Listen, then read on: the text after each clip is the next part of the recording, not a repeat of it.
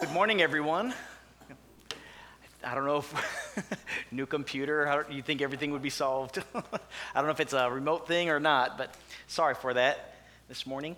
So, a month ago, we had looked at a sermon that was dealing with wisdom, the way of wisdom. And so we were talking about that in the book of Genesis and looking at the very concept of, of applying wisdom in our lives. And as we were looking at those things, one of the things that, was, that stood out um, in the lesson, at least that was the intention of the lesson, was to let you know that not all decisions equate with morality, right? So as you look at this, the tree of no, the knowledge of good and evil, the word evil there is in um, Hebrew the word that can simply mean bad or a bad decision, not necessarily an evil decision. And the reality, however, is that mankind, because we don't put our trust in God, we lean upon our own understanding, our own wisdom, we continue to stray further and further away from our Creator. Well, what we're doing this morning is we're actually looking at the application of that concept of wisdom because life is not consisted of a bubble to ourselves. We, we're human beings and there's tons of us. And we eventually we bump into each other. right? And so we have relationships, and sometimes those relationships end up in marriages or friendships. Sometimes those relationships get hindered or splintered or even severed. And so when we're talking about this concept of wisdom, we're looking at the, the reality that, you know, at times we don't always apply it properly. We don't apply it the way God had intended for us if we're going to be reflectors of his image. And so that's what we're looking at this morning. And so the passage that was read in 1 Corinthians 8 is a great passage because we're talking about individuals when they come together, lives collide. Opinions get stated. And the thing about us, and as I mentioned in the sermon last month, was these opinions, somehow we, we feel more emboldened than we ever have as a society to not just hold our tongue, but to set the record straight because, well, my wisdom is better than yours. So you need to know it so that you can grow and be like me, right? We don't say it in those words, but sometimes it'll come across that way. I mean, we all know someone, except for we're, unless we're the person, we know someone who has all the answers, right? It's been said every congregation has it. So who is it here? who is it?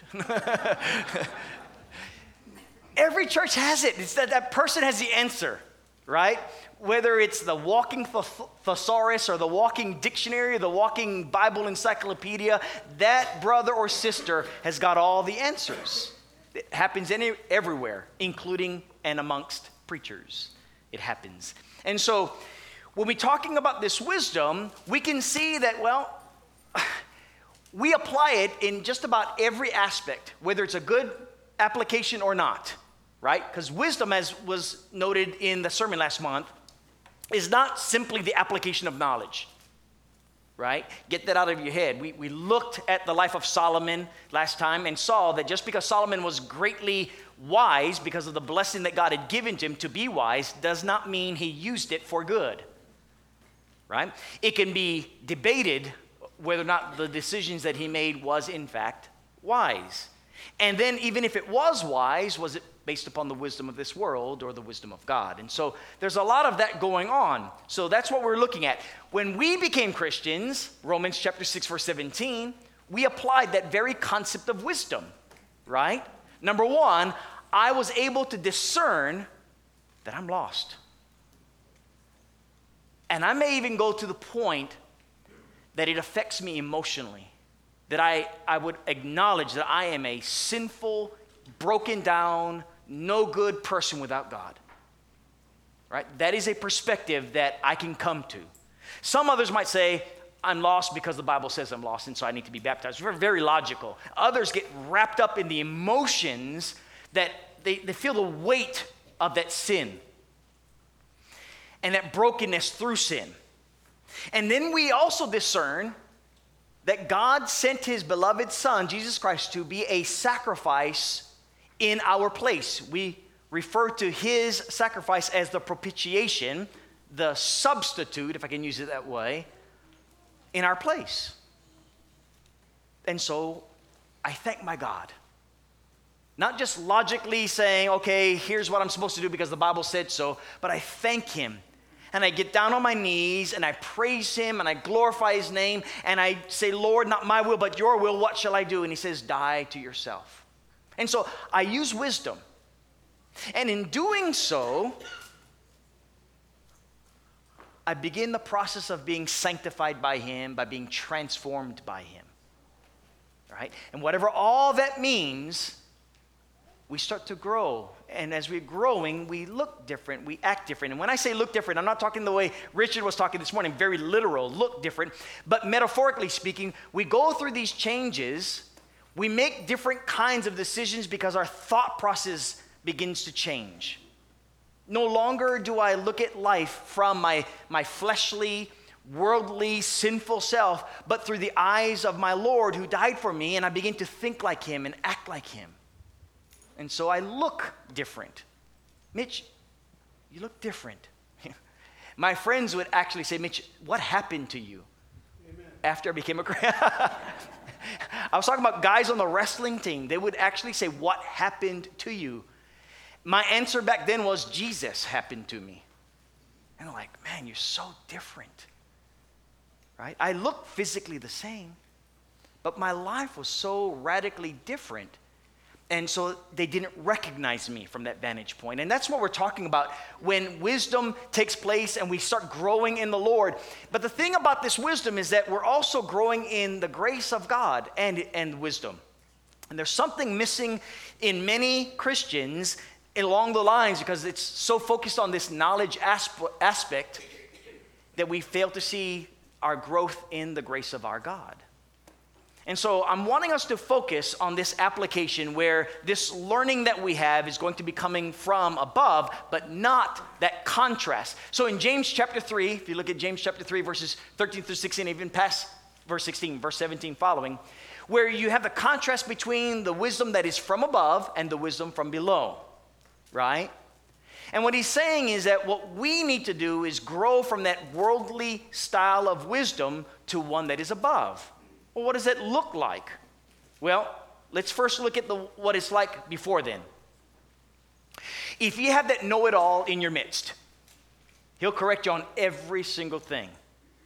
Um, like, number one, if you can say one Greek word, you are an expert.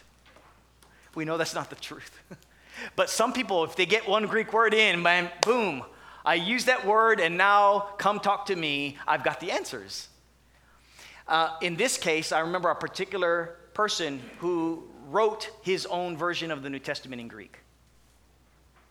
Well, then, that means he has all the answers because he was able to write the New Testament in Greek on his own.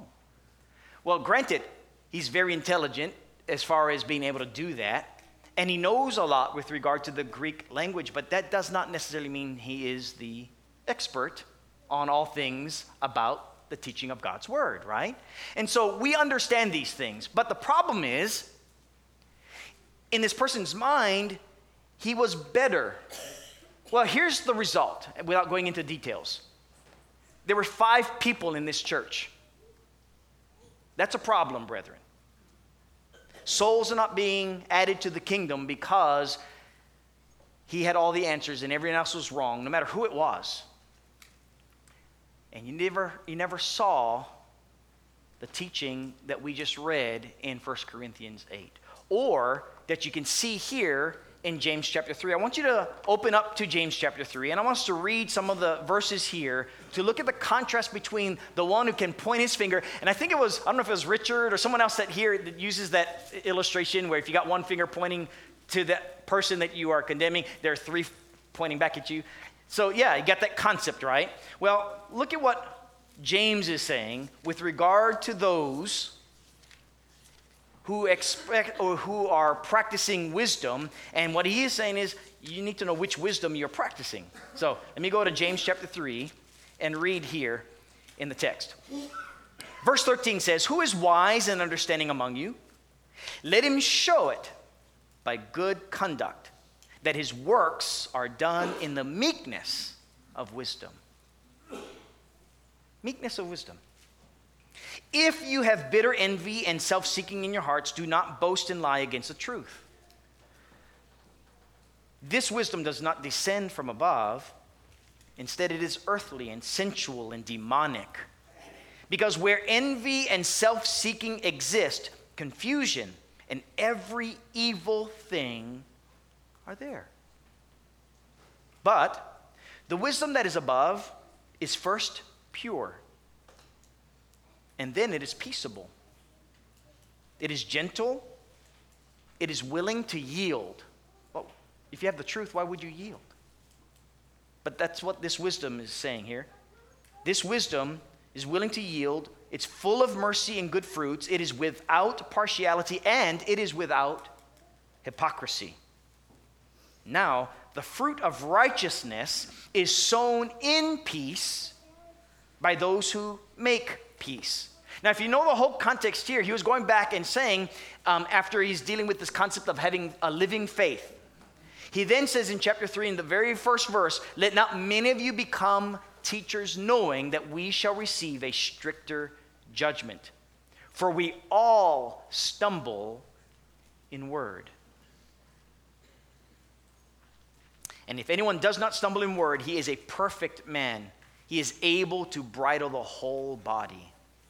Indeed, we put bits in horses' mouths that they may obey us, and when we turn their and then we turn their whole body. Look at the ships. Although they are so large and are driven by fierce winds, they're turned by a very small rudder wherever the pilot desires. And even so, the tongue is a little member and boasts great things. And so it's a very important aspect of being in the kingdom of our Lord that if we're going to, to have this wisdom from above, we've got to put away that old man. And the problem is, we're in the middle of it. We don't always get to see it until someone else points it out to us. It's hard to see it when we're the ones doing it, right? Like, if I can just get real brass tacks, the know it all doesn't realize he's the know it all. Think about it.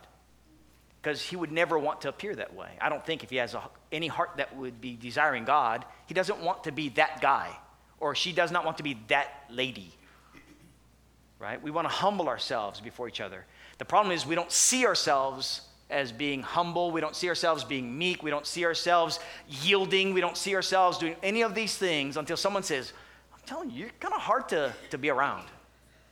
And who's the person that ever wants to go to a person that is very hard to be around and tell them that? Those are hard decisions and hard relationships to, to go through with individuals like it unto this. So, some Christians have difficulty learning this wisdom from above, but it n- must be made.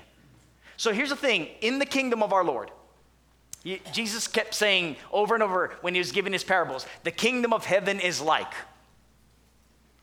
Definitely not like the world.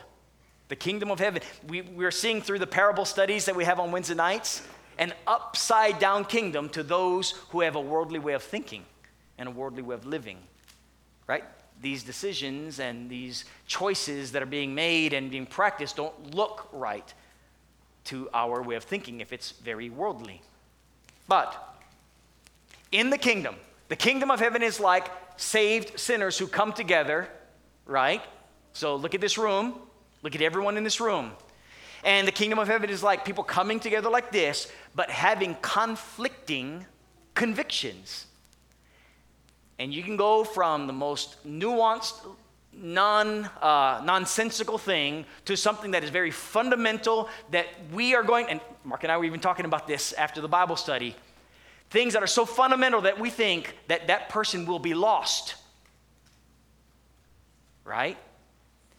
And the interesting dynamic to this is the other person may not look at the very same thing as nuance. Whatever is nuance and nonsensical to you was not, not nonsensical to them, it was very important to them. And the thing that, that you might say, that's a fellowship issue, he's going to lose his soul or she's going to lose her soul, and that person's like, no, I'm not. Interesting dynamic. That's a reality of what takes place. If you don't believe me, get vulnerable for a minute and ask the hard questions to each other, questions that you know that you're not supposed to ask in Bible class because if you do, you get run out. And see if someone's willing to answer them, and then you're going to have people going, You think that? And then you're like, Okay. Mitch said, Go ahead and ask those hard questions. I did, and now look, I get judged. This is what happens in the kingdom of our Lord. You have in the Lord's kingdom saved sinners. They come together, but they have conflicting convictions. And 1 Corinthians chapter 8 is one of many applicable examples where we can see that take place, right? The church, I mean, David just read for us um, chapter 8. And in the Lord's church were those who had taken meats that had been offered to idols, and some thought that that was completely acceptable for their reasons without going into all the, the reasons themselves, and others that thought it was not acceptable whatsoever. And then Paul says the very thing that we need to practice. If anyone thinks that he knows anything, he knows nothing, yet as he ought to know. What does that mean? If I can use modern vernacular, if anyone thinks he's a know it all, he doesn't know anything as he ought to know. Well, what does he ought to know? Well, look at verse 1, or verse 2, excuse me. Knowledge puffs up, love edifies. That's what he was saying. And then he goes on saying this, right? So, our kingdom is this knowledge puffs up, love builds up. We all have knowledge, we all study. And some of us in this room study more than others. And so, as a result, if we study more, shouldn't our words have more weight? That can be a conclusion I can come to, right? If you don't study and I study, who should, who should listen to who?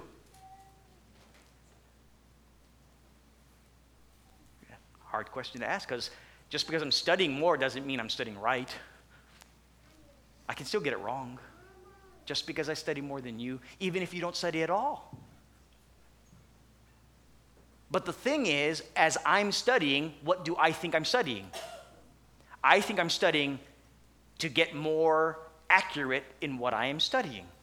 So I can be a better student of God's word, so I can be a better followers of Jesus Christ, so I can be a better brother or sister in Christ to my other brothers and sisters in Christ, and to those who are outside the body of Christ, better at teaching His Word and bringing them to the cross of Jesus.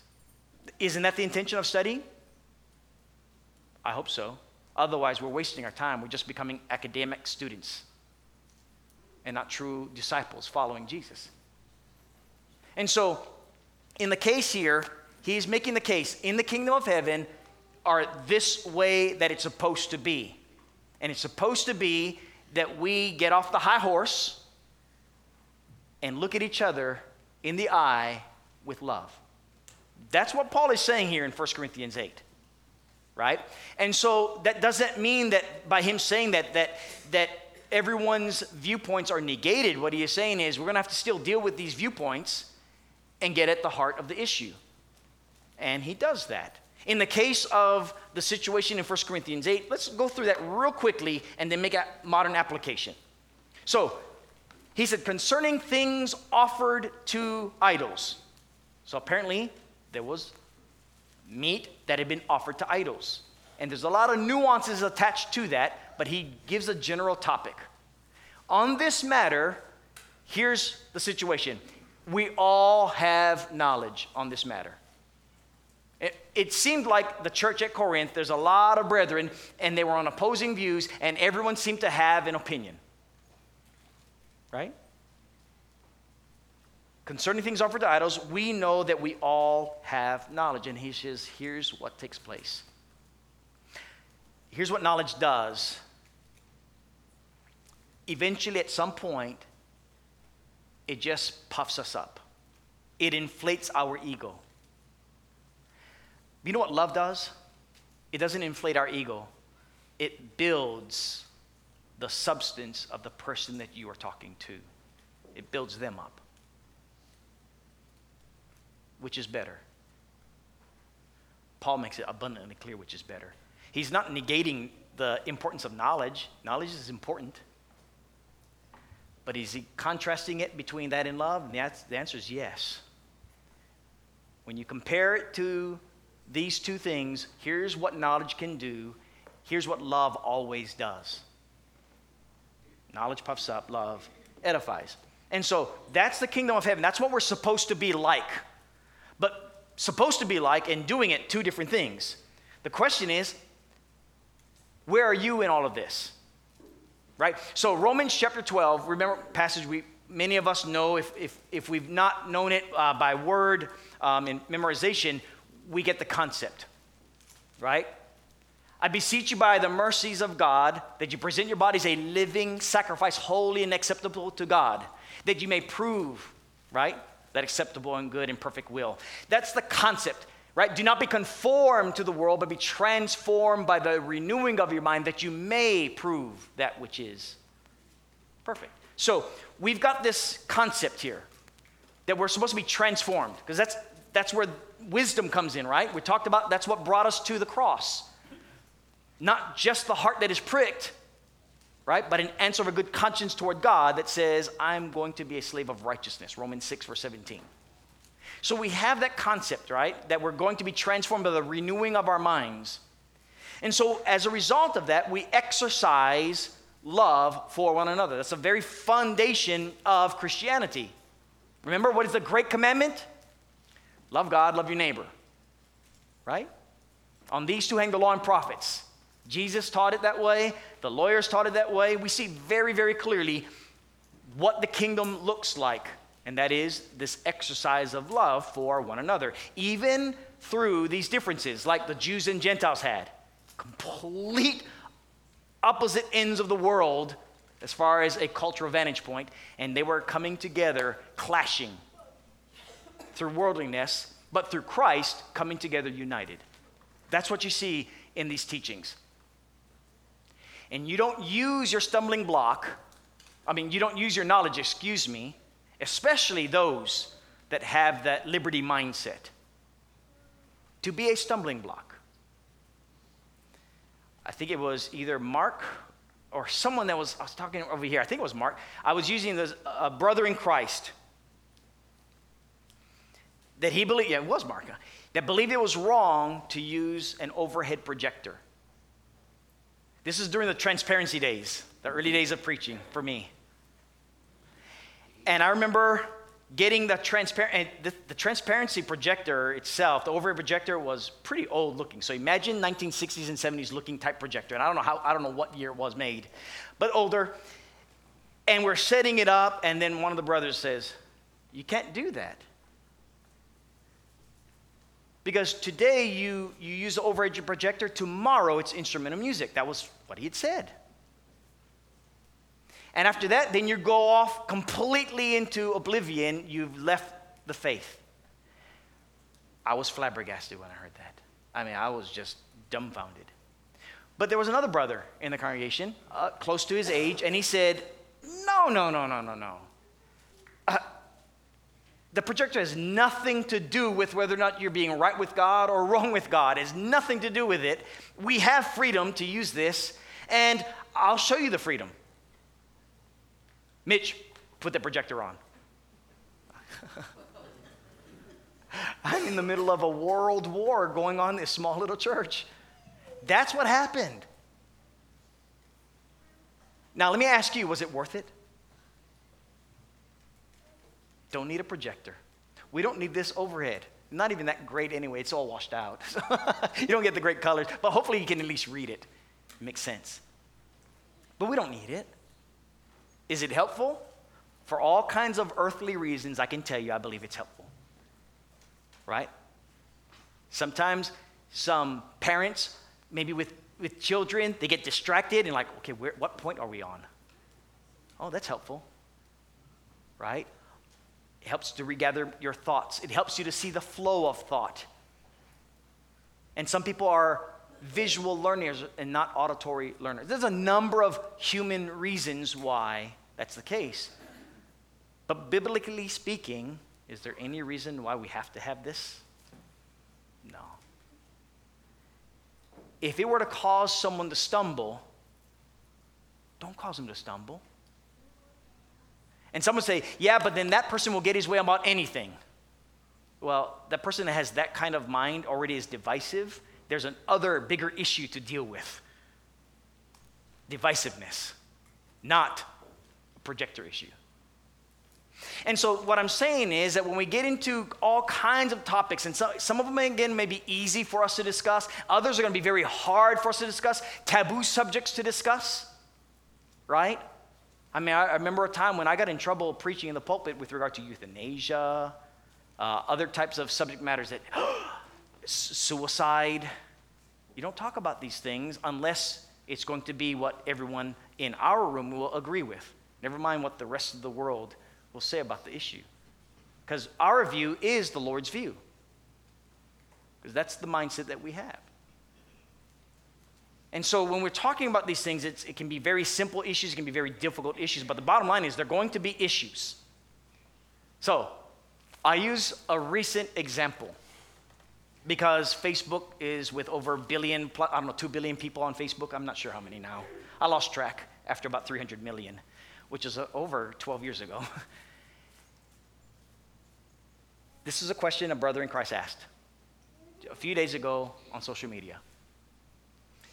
This brother was saying that he had been through a recent baptism and some of the brethren had clapped, and he said it felt so good. Notice the words felt so good. I resonate with felt so good personally. Felt so good can get misinterpreted as it's only about feelings. Here's the thing some believe that a spontaneous, natural, celebratory reaction is just that. You're at a funeral, you don't cry. I mean, you cry, you don't laugh. Not at least when someone's talking about sad things. At funerals, when we've laughed, because there's a funny memory and we usually do it outside of the service, not maybe before it or after the service, and we reflect, or even during the service when someone mentions a memory and it provokes laughter. It's a natural reaction. No one would ever say that's not, that's indecent and disorderly because you laughed at a funeral. Well, what was the context? And so some would say, in the case of a baptism, isn't that a natural reaction? We're not talking about a planned one. Okay, on three, let's all clap. No one does that, right? It's a natural thing. You don't do it in a ball game. And someone say, but a ball game and this completely two different things. Granted. But what's similar about the two? A natural reaction. That's similar. Have you ever rejoiced? And in your rejoicing, you've laughed, you've cried, you've shouted, you've jumped up and down. I have many hundreds of times in my life. And so I related to what this brother said. I said, I think it's perfectly acceptable. But how I was raised, brethren, when I became a Christian, I was raised that you don't do that because it's not biblical. And you have to prove all things biblically, and this is not decently and in order, so therefore clapping is wrong. Save sinners coming together with conflicting views. How do you handle that? How do you deal with it? Does this person say, because I have a Bible verse, I'm with the Lord, and the other person that didn't use a Bible verse is not with the Lord? Because some have made that conclusion. How do we handle it? Well, here's how you handle it you love each other. Is that what Paul said? Is that how you deal with it? This is not the only place, by the way, that you deal with things like this. Someone mentioned, I think Jesse mentioned in the Bible class, Romans 14. Look at that situation. It's similar, little nuance difference, but how was it handled? With love for each other. That's two exact, um, two specific examples, and both times love was the answer. So if we have explicit teaching on how it was handled, how should we handle it? If we're wanting to follow a pattern, we handle it the same way. So, what do you do? Well, I can tell you here, I don't know when it, when it happened. It was, it's been years now. But I remember it was on a, I don't know if it was on a, another day of the week or whatever it was, someone had, had been baptized, and the brethren that were here, we all clapped. Was it wrong? And that's where we, we study the scriptures and, and we go through all of our different baggages that we have from the past that we bring into the discussion, including our understanding of God's word, including our misunderstanding of God's word. We're, we're flawed human beings. We, we know we're smart, we all have knowledge, but we're not perfect in that understanding. Not one of us in this room would ever admit, I hope, would never admit that we've got it all understood. And so, how do we deal with this? And this is one of just an infinite number of discussions, of conflicts that take place in our lives. The way you handle it actually reveals your heart. It really does. How you not only handle it explicitly in front of each other, but how you handle it when you're not with each other, when you're thinking about each other. Right? Because that's where God sees the heart. Like, that person is an idiot. I just won't tell him that. God knows our heart. That person does not love God, does not respect His word, does not respect His authority. God hears your thoughts. And I cannot imagine if you've ever, brethren, ever have been on the receiving end where someone has said that about you, how much that can hurt you. I've been on the receiving end many times. I thank God that I've lived through it all and, and more convicted than ever about my own convictions. But I've also seen others on the receiving end who have left the faith. Left the faith. What was lacking was what Paul said. We all have knowledge, knowledge puffs up, love builds up. And as sure as I'm standing here, I'm looking at you, y'all have your own stories and y'all have your own caveats, and y'all have your own concerns. We should. We all have our own stories, we all have our caveats, and we all have our concerns about the what ifs. And when the final breath has come in our lives, on the things that in our mind was not important, but was important to someone else, and the things that were so important to me that was not important to anyone else, we're going to draw our last breath and we're going to stand before God. And then we will learn what was most important. We will. Because we'll be face to face and then it'll all come to pass. We'll stand before that judgment seat and we will know really what was important. And so when you study the scriptures, what was important? Was it principles that have turned into laws? Right? Or was it principles that were left at principles? And we flesh out those things in our practical day to day decision making, individually and collectively. How does that all work out? I tell you right now, I don't have all the answers. In fact, I don't know if it was Steve in our Bible study this morning some of you may think this a cop out of Mitch Davis, but I mean what I'm saying sincerely. As I've grown in the Lord, there are things that I was so, so convicted about. I mentioned a brother in Christ this morning in our Bible study. It was not recorded, so I mentioned his name. It's now recorded, so I'm not going to mention his name. That in my mind, he's completely lost. I don't think that way today about him at all. I think he's a person who loves God passionately. And I disagree with him about this subject matter. And I'm thankful that I'm not God. And the things that I was so convicted about, I'm now saying, this person could be right. Whereas in the past, that person that I, I said was lost, he was not right at all. And I've studied on that subject matter, I can't tell you how many hours more since then. That's where I am. And you know what I'm glad to? And I hope you're glad for, for to be the same. I'm glad you're not my God. And I hope you think you're glad I'm not your God. God will make all things revealed.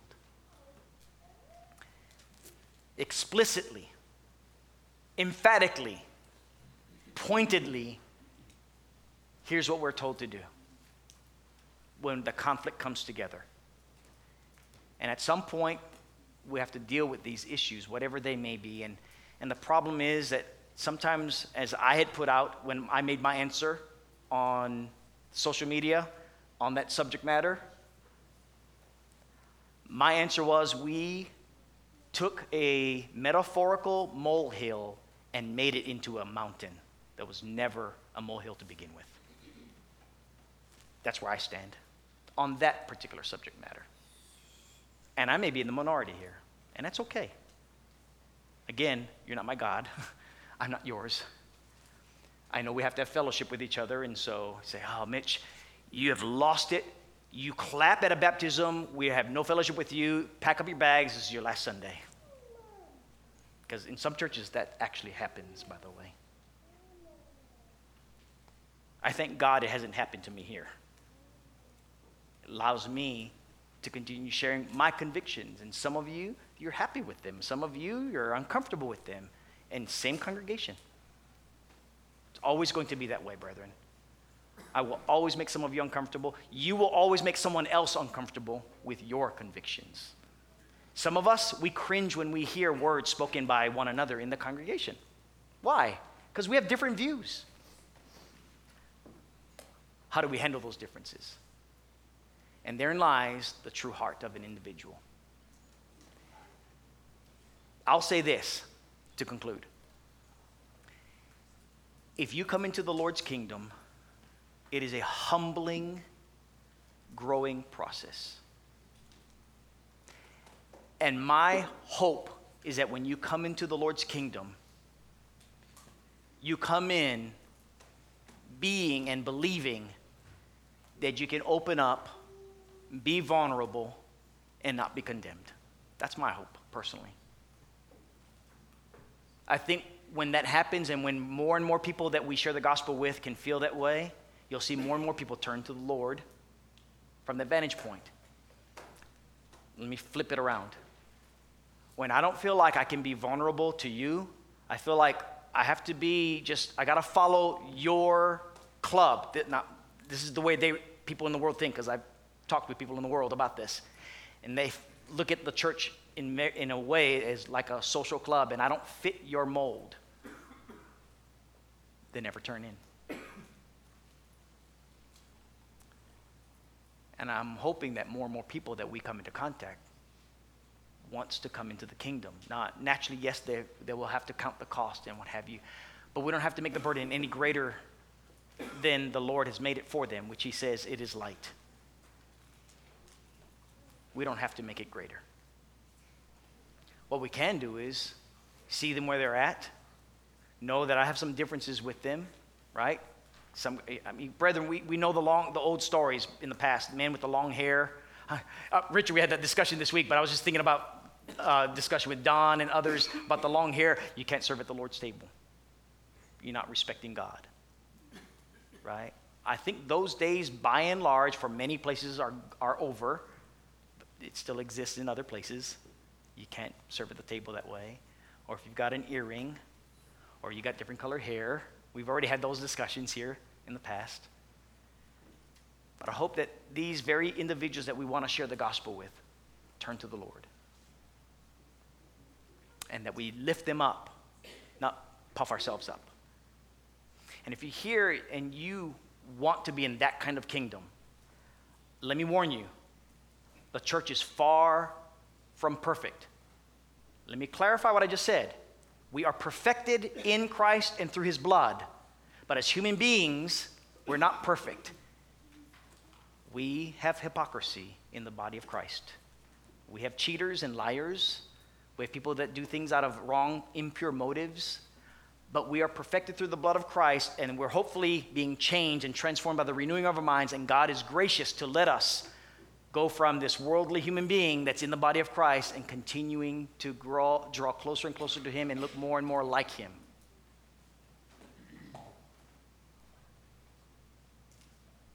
I hope, brethren, that you will see that as the way we are. I don't think we come in and that we're perfect and we stay perfect all our lives. Otherwise, we would never have to repent anymore. We'd never have to change any views that we ever had. We don't even have to be taught because we know. So that's your invitation. And if you're subject to it, I want you to die to yourself so that you can use the wisdom of God and that you can grow together with the rest of us. And brethren, if you need prayers, I mean it sincerely. So that we can be a body of, of individuals. I think Steve Garrett had a sermon about the church being a hospital, that we can heal each other's wounds, so to speak, that we can be there for each other, be at each other's sides. Use the opportunity that we have. Traditionally, we have an invitation where you can ask for our prayers, and by all means, we sincerely mean that. Come forward, let your prayers be known, or come forward and become a child of God. That's the invitation right now. So together we stand and sing.